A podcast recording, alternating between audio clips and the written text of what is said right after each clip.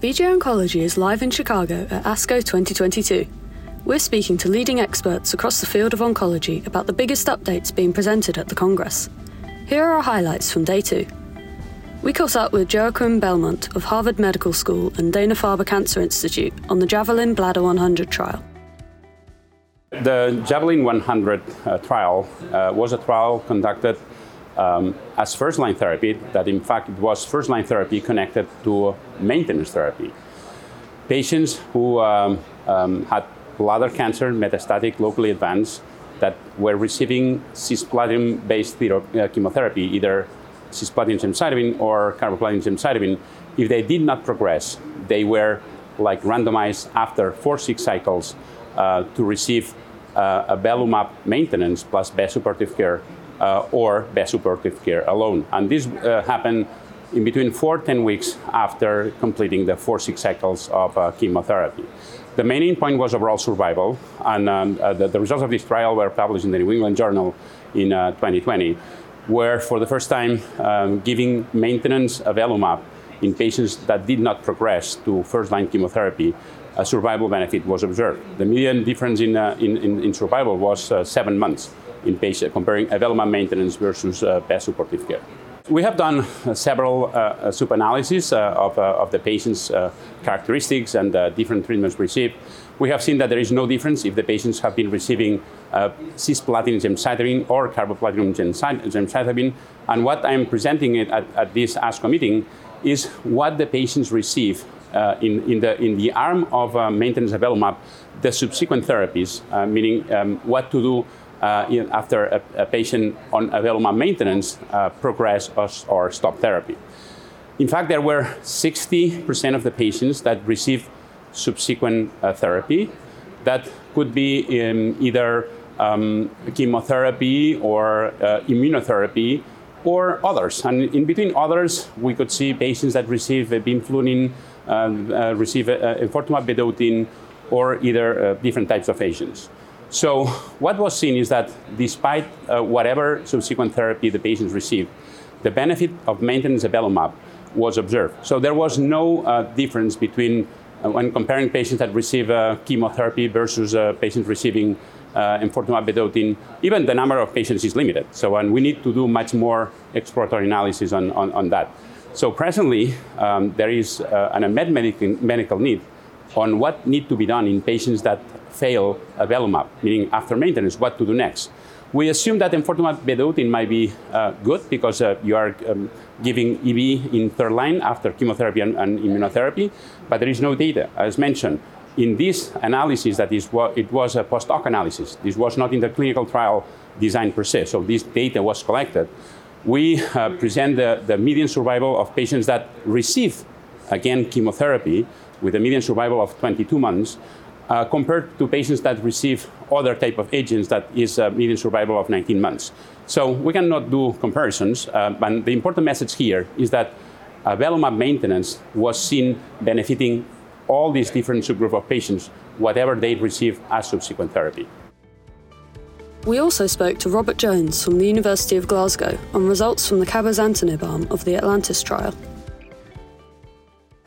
I've been presenting some results from the Atlantis platform trial. So this is a UK-wide precision medicine platform trial in the maintenance setting. So this is patients who are enrolled during first-line chemotherapy for advanced urothelial cancer. During the chemotherapy, the patients submit archival tissue for biomarker testing. Then at the end of chemotherapy, if they have ongoing clinical benefit, that is stable disease, partial response, complete response at the end of chemotherapy, they're then offered randomization into one of a suite of different clinical trials depending on their biomarker status. So we presented the results of the Rucaparib randomization at the GU meeting earlier in 2022, and that was a positive signal. Some patients were directed towards a randomization between enzalutamide or placebo if they are AR positive. We haven't shown the results of that yet. This was actually the rest of them. So these are patients who are negative for those biomarkers, and they were randomized to receive either cabozantinib or placebo. So cabozantinib is an oral multi-tyrosine kinase inhibitor, principally vascular endothelial growth factor receptor, but also some other targets which are probably relevant in urothelial cancer. And they continue with that until radiographic progression. It's a signal searching study. It's a negative study. Primary endpoint is progression-free survival, and there was really no difference between the two arms of the trial. Similarly for overall survival. Toxicity-wise, and this is a drug which is widely used, particularly in the treatment of renal cancer. Nothing new to see. It's a drug which was generally well tolerated, albeit with quite a significant number of dose reductions to get tolerability.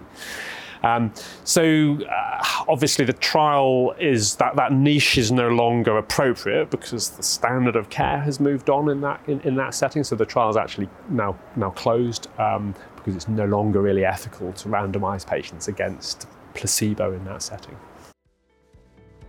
Miguel Garcia-Pardo from Princess Margaret Cancer Centre discussed some of the challenges of implementing genomic testing in lung cancer. We know that there is an increasing number of targeted therapies becoming available for molecular alterations in lung cancer. I remember 10 years ago it was mainly EGFR, ALK and ROS1, but now we have more and more oncogenic drivers for which we have a treatment for. And the thing is that lung is not an easy organ to biopsy, right? It's not like, melanoma or even breast that we can just get a tissue biopsy quite easily. To get lung tissue, you have to do a CT-guided biopsy if it's peripheral or even an EVAS bronchoscopy. And the amount of tissue that you can get sometimes is not large enough to run all the tests we need, immunohistochemistry, PD-L1 expression, and also the tissue-based molecular profiling panel. So I think that's a very relevant issue because sometimes there is not enough tissue to run all the tests we need to make a decision about first-line therapy in the advanced disease. And also when we do, sometimes it takes a lot of time. In our study, the turnaround time for the 160 gene panel was 26 days.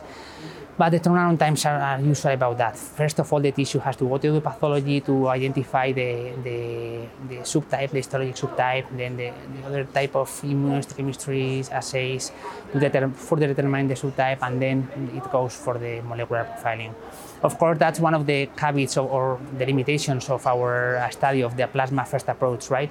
Plasma-based molecular profiling can give us information about the molecular alterations, but it does not give us any information about histology, right? So that's why in our study we still need the tissue, right? And I think that's not going to change in clinical practice. We still need the tissue to know the diagnosis, the histologic subtype, but I think plasma can also add a lot of value in terms of accelerating wait times and improve patient outcomes because of that.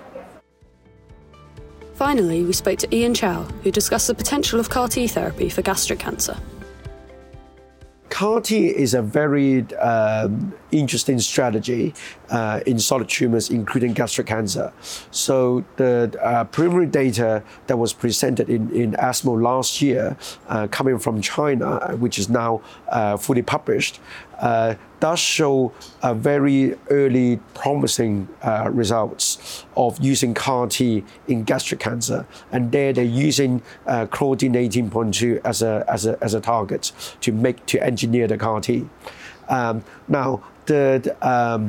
The challenge, which again based on, because one of my other roles is actually treating lymphomas, where I use CAR-T as a standard therapy for my lymphoma patients. So we do recognize some of the challenges that we might face if we treat solid cancer patients. So partly is the time from harvesting the cells from patients, manufacture the cells and going back to them, because all that can take a certain amount of time.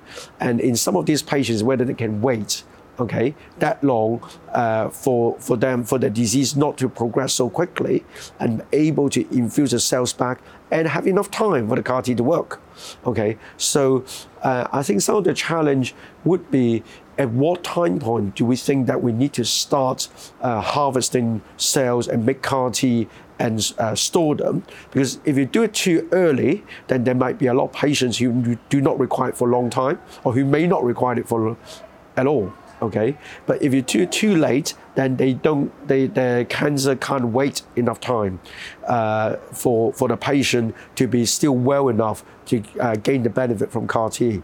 So I think there is a fine balance between efficacy, the logistic of delivering the treatment, and how long, when and how long you can wait to give the patient the treatment. So I think all these will, no doubt the efficacy will be very exciting, but there is many things in the balance that we really have to do in order to, deliver this treatment to patients. That covers the highlights from day 2 of our interviews. Stay tuned for more roundups throughout the Congress, and be sure to follow us on Twitter for live updates. Head on over to vjoncology.com for loads more interviews, podcasts and roundtable discussions, as we bring you all the highlights from ASCO 2022.